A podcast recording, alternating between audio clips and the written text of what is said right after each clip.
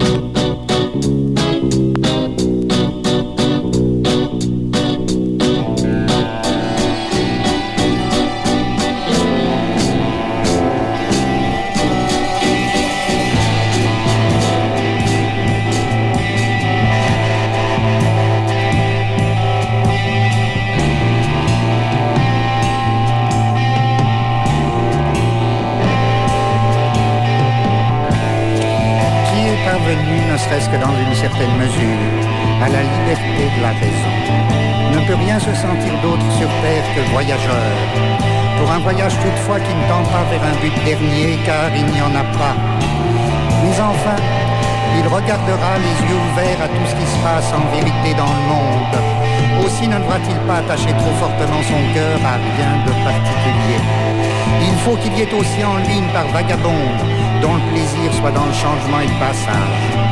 Sans doute, cet homme connaîtra l'ennemi mauvaise au prix de lassitude. Il trouvera fermée la porte de la ville qui devait lui offrir le repos. Peut-être qu'en outre, comme en Orient, le désert s'étendra jusqu'à cette porte, que les bêtes de proie y feront entendre leur hurlement tantôt lointain, tantôt rapproché, qu'un vent violent se lèvera, que des brigands lui déroberont ses bêtes de somme. Alors, sans doute, la nuit terrifiante sera pour lui un autre désert tombant sur le désert, et il se sentira le cœur las de tous les voyages.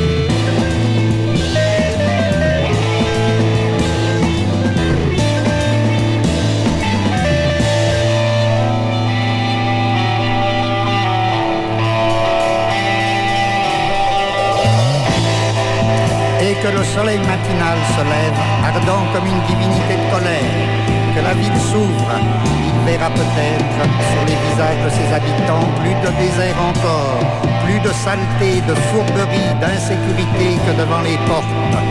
Et le jour, à quelque chose près, sera pire que la nuit. Il se peut bien que tel soit à quelques moments le sort du voyageur. Mais pour le dédommager, viennent ensuite les matins délicieux d'autres contrées. Nés des mystères du premier matin, il songe à ce qui peut donner au jour entre le dixième et le douzième coup de l'horloge. Un visage si pur, si pénétré de lumière, de sereine clarté qui le transfigure. Il cherche la philosophie d'avant-midi.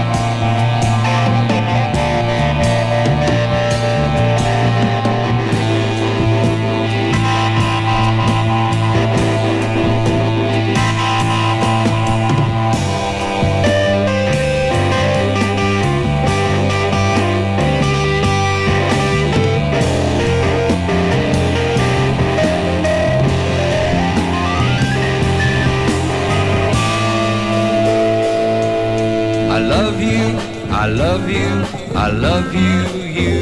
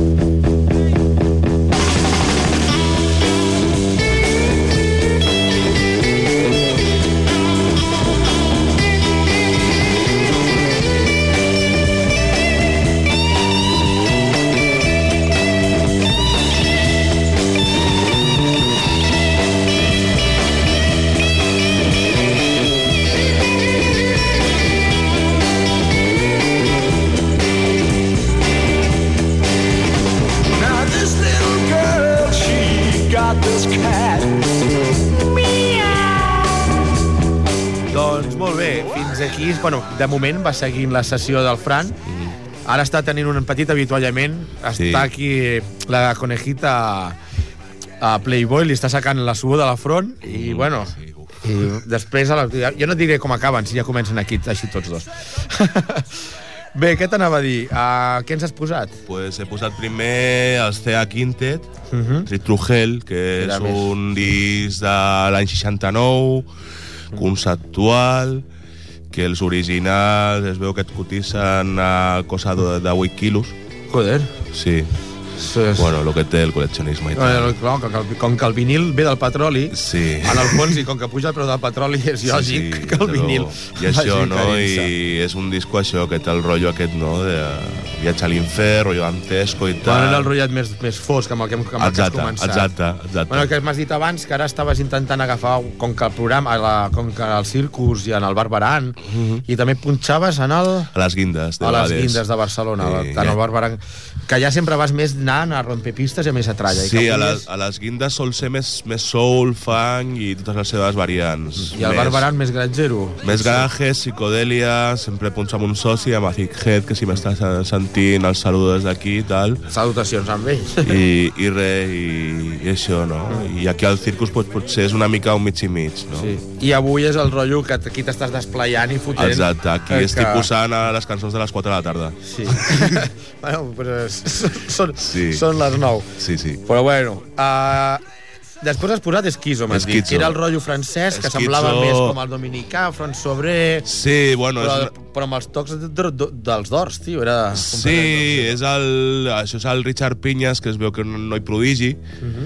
19 anys tenia o així quan va gravar això, i després, bueno, França en aquella època plena efervescència psicodèlica progressiva, després van sortir Magma, uh mhm. -huh. coses així. Magma m'has dit que t'agraden molt, tio. Mm? Sí. Que Magma mola. Magma pareix que s'ha de tenir el dia. Ja els buscaré. I, i no després això, i, i després és el grup, diguem-ne, embrió aquest de, de Heldon, que potser és més de culte i tal. Uh mhm. -huh. Després, això, què més? Després, House, que és el que s'anaven amb els generadors que em deies, que Exacte. jo que eren ceremins. Sí, sí. M'has dit que eren generadors. Potser segurament hi ha algun ceremin perquè tenen molts catxarros, vale? Sí, sí. Aquests són típics universitaris de classe mitjana...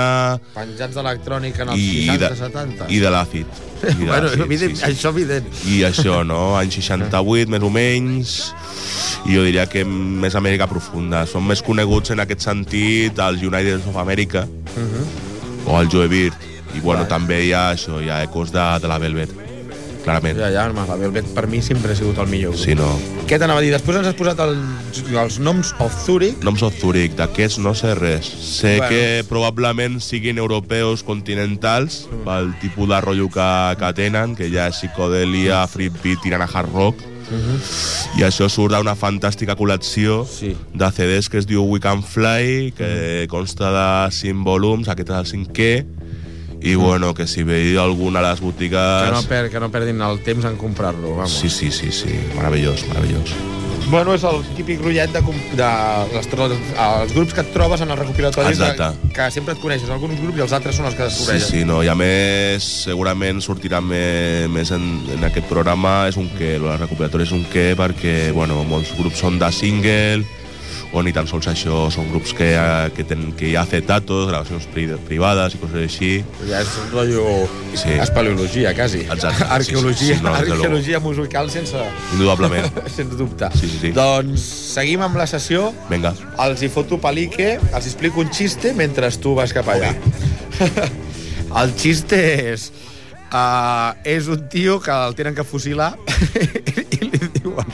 Bueno, no, què collons era la broma, allò del xiste. Endavant... Bueno, no, que t'he de donar encara uns segons. Bueno, pues sí, no era broma. El tenen que fusilar o oh, em fusilen a mi per no saber donar xiste. Bueno, seguim. A, a part dels recopilatoris tots aquests, jo coneixia els Nuggets, el Peebles, el Music from the Grave, els recopilatoris de The Crypt, o sigui, tot això són música, recopilatoris que si voleu començar a entrar en aquest estil, o si el coneixeu, segur que, que direu d'ell. Uh, seguim amb la sessió, Fran? Sí?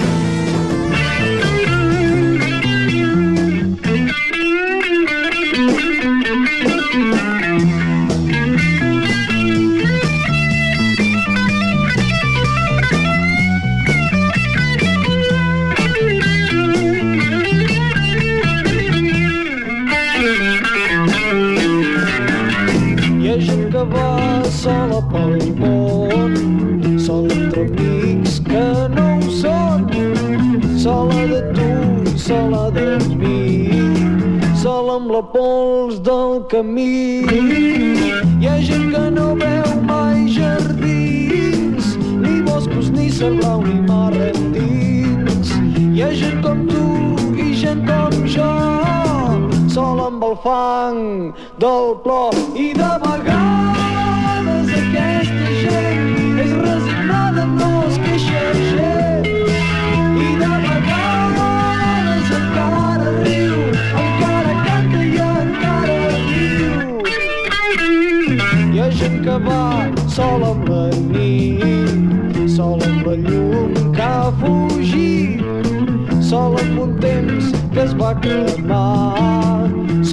la de demà. Hi ha gent que viu com si morís i que pateix com qui és feliç. Sol amb el plor que no ha plorat, sol amb el cor que encara bat i de vegades aquesta gent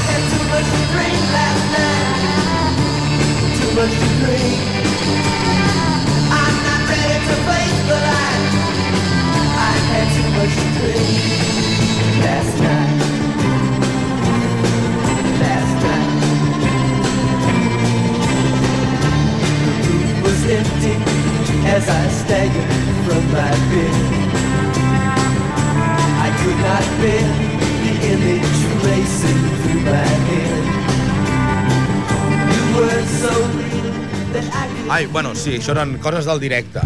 Bé, seguim amb el, amb el live que ens estàs fotent, Fran. Sí. Has entrat... Jo no ho sabia, eh? Però jo, com que ho tinc apuntat perquè m'ho has apuntat, has entrat amb una especial, bueno, amb una música turca. Sí, eh, sí, això és un, també un meravellós recopilatori que es diu Sikfan 101. Però això és el que últimament et, et veig en el Facebook, que estàs tirant més cap a rotllo Sí. turc, hindú, Bueno, és que pa- africà... Perquè sigui, ara passa una cosa... Però no, passa una cosa, que ja quan t'acabes els bàsics americans i europeus... i Fa, t'acabes- falta, fa falta més teca. Hay más, ¿no? más, Hay, más. hay mucho más, mucho más pop ahí. bueno, i a més, ara, ara darrere, els darrers 10 anys està havent una revifalla de recuperació de material d'aquest pal... Sí. Van Home, començar amb Sud-amèrica i ara darrerament estan reeditant moltes coses a Turquia. Moltes, Home, però moltes. igual va començar amb Sud-amèrica degut al... Això, al boogie, no? Sí, sí, no, també, bueno, el David Piram quan va reeditar lo dels mutantes, uh -huh.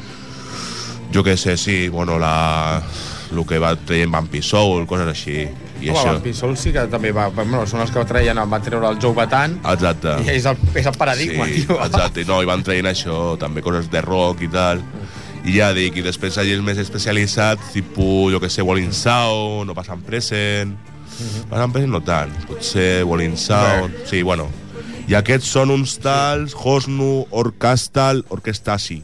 Sudere, Suderemin Subari, no? Exacte. Ells ens han sentit. Si tenim oïdors des de Turquia, o bueno, Sí. pot, pot ser que tinguem turcs per aquí. Sí, for, jo tinc una turca que m'està esperant a un bar d'aquí al costat, que segurament me l'agafi. Sí, sí. Bé, després hem passat al rotllo setantero que estàvem parlant de que, que curiós que ja no, bueno, en ple 70 estiguin fotent rotllo Hendrix, el Jordi Soler, que després va ser el Toti, Toti Soler, Soler. que jo, la, jo el coneixia només, desgraciadament, culpa meva, mea culpa, Bueno. per, bueno, perquè no l'he escoltat ni abans ni després de quan estava amb l'Ovidi Montlló, Mm.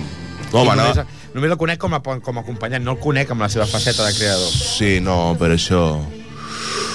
Sí, no, tenia les seves coses, però això, això ho va fer, suposo que molt jovenet i al principi de tot. eh? Això deu ser el 69, 70, i arreu una mica tot el rotllo underground que es començava a respirar en aquest país, no? I Bueno, és una mica això- de liberalisme, encara no s'havia mort el Paco, Exacte. eren 5 anys abans, sí. i suposo que els hi deixàvem cantar més en anglès que no pas en català. Exacte, no, bueno, ja- que aquest que es en català, evidentment. Sí, Perdona, sí, sí. La pota. Sí, no. Bueno, curiosament això, no?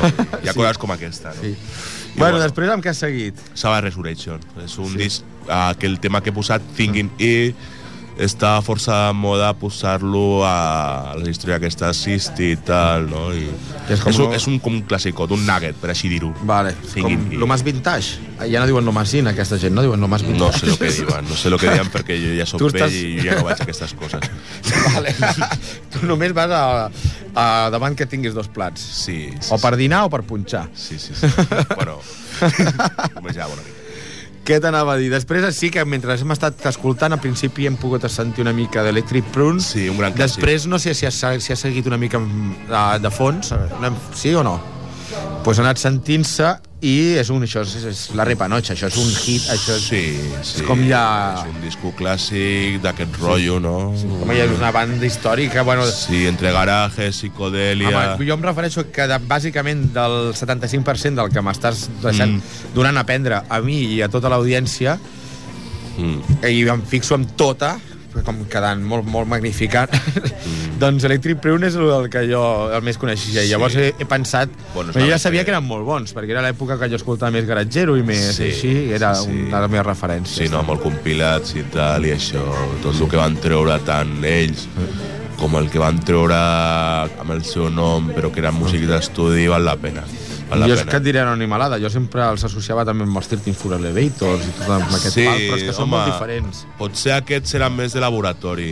Tots els grups de la Ah. costa oest... què vols dir, que és el síndrome dels monkeys? No, no exactament, no, però sempre hi havia... I darrere d'aquests hi havia una producció bastant forta, no? Estava el, Josh, eh, el David Hassinger, Uh -huh. que havia produït l'Aftermath i això, i, des, i molt, molt poc després el, David Axelrod, un mític Va. i un boig de la música que els va Bueno. fer gravar coses com la missa aquella, no? que és un disc No, no meravellós. l'he sentit aquesta. Un- això, una missa psicodèlica. Però suposo que és el problema de tenir un productor amb molt, molt potent i amb un so molt, molt definit, Sí. que al final se t'acaba menjant la banda. Sí, t'acaba- o sigui, Sí, no, i de fet no era- acab- acabes, no era- acabes, no fent, músics, acabes eh? fent el que el productor vol, no, I no, no, el que tu vols. I això eren molts músics, per això tenien que tirar pues, d'unes composicions i tal, i bueno, almenys jo que sé, hi ha, hi ha grups que potser va ser més descarat, no? com els Monkeys que Sí, dius home, tu. això aquí va ser el primer, no, en teoria. Sí, i, el, i en el mateix rotllo, pues, jo que sé, Paul Reverend The Riders pues, tenien el seu programa propi i tal. Ja, ja. Jo que sé, Bueno. bueno. així. Doncs bé, mira, estem a minut 40, 010, 011, 012. Ara us presento a una nova convidada que tenim aquí i així, mentrestant, Fran, et dono peu a que segueixis amb la sessió. Una cosa sí que farem és, ja no farem més parades fins, bueno, els dos Frans, el tècnic de so i el Fran convidat, ja no farem més parades fins gairebé a l'últim tema, ens acomiadarem perquè així us deixarem anar empalmant els, els temes i anar a gaudir-nos, i així li donarem més espai al Fran per esplayar-se, valga amb la redundància. Bé, la, la convidada que teníem avui era la Rosa, la que la recordareu en el primer Camleo Roig, va sortir esporàdicament com un crossover fent de princesa, de princesa Leia en el Camaleó Roig número 2 i en el Camaleó Roig número 3, com que el contracte de catxer era massa elevat, ja no l'hem portat. I mira, ara mateix, com que hem negociat el preu i se n'ha anat, no la puc presentar. Fran, si us plau, bueno, tots dos Frans, si us plau, entre música. Wait,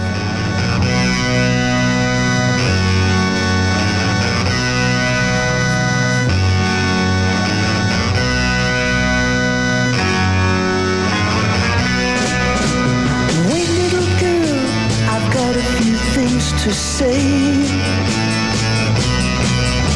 You feel overnight that you've fallen in love to stay. But girl, he's so much older than you. And how can he give you a love that's true? Can't you see? Can't you see? Can't you see?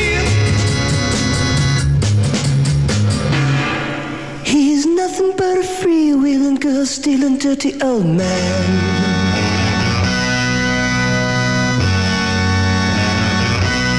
I've seen him around driving his XKE. Looking cool and flashing personality. But underneath oh, he's oh so wild. And remember, girl, that you're just a child. Can't you see? Can't you see?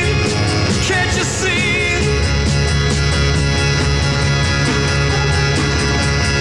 I'm not here to ask or beg or plead, girl. Cause it's your life and you know what you need, girl.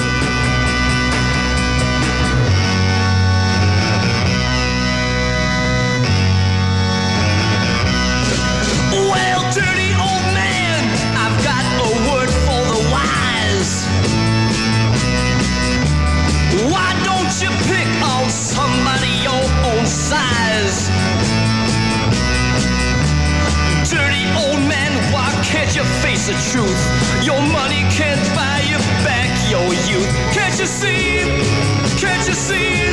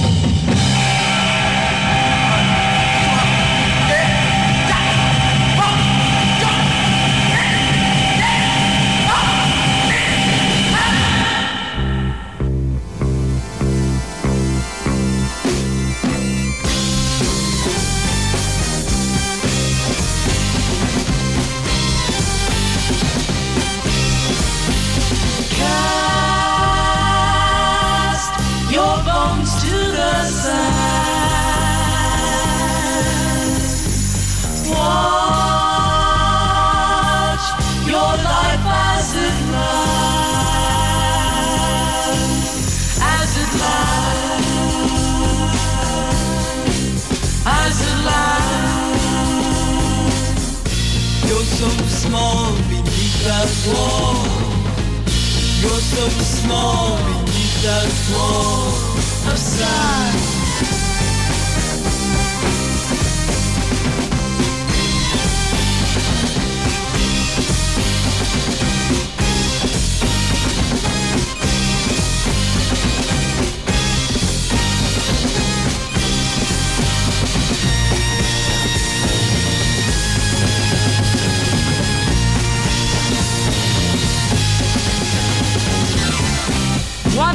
is two. Who are you? Two and two is four. Then shut the door to the sun.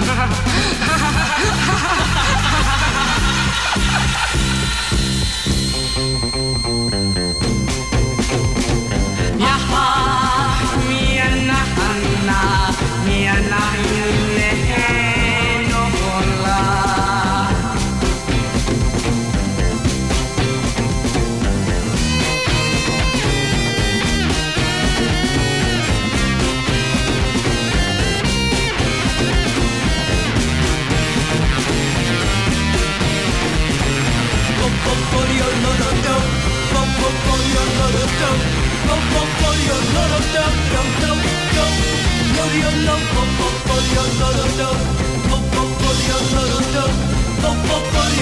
oh, oh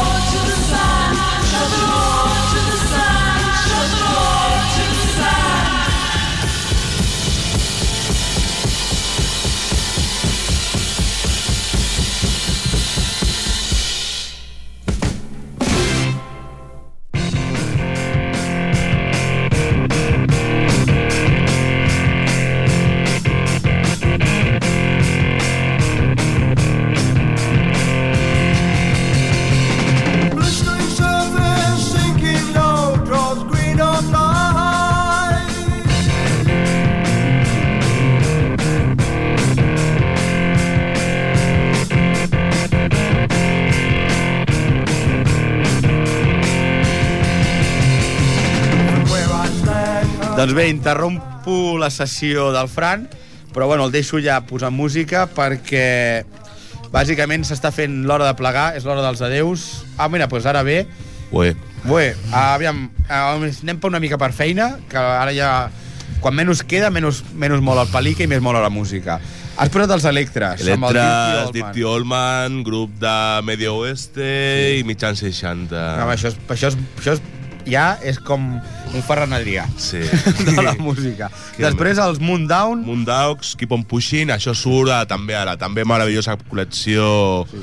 a Deadly 2 o Wild Sick, mm. són quatre volums i també del rotllo Hard després els Després que he posat Intricated així, Blend, Blend, amb el Doorknobs. Doorknob, que això ho va produir el Norman Petty, que va ser el senyor que va produir el Buddy Holly. Ole. I això, I com que rotllo. es va quedar sense feina degut a un accident d'avió, Sí. va tindre que buscar altres d'això. Bé, amb això, Fran, mm. t'agraeixo que haguessis vingut, et convido... Igualment, el pla és meu. Tinc aquest programa ja bastant ple fins la temporada que ve. Així doncs, no sé si et podrem tornar... O si els oïdors ens podran tornar, et podran tornar a sentir. Que votin, que a votin. menys que vagin o al circus, els dissabtes, Sí. o que vagin al Barberan, o que se'n vagin al, A les Guindes. A les Guindes. El Barberan i les Guindes a Barcelona, el circus a Cerdanyola, ja us I- coneixeu.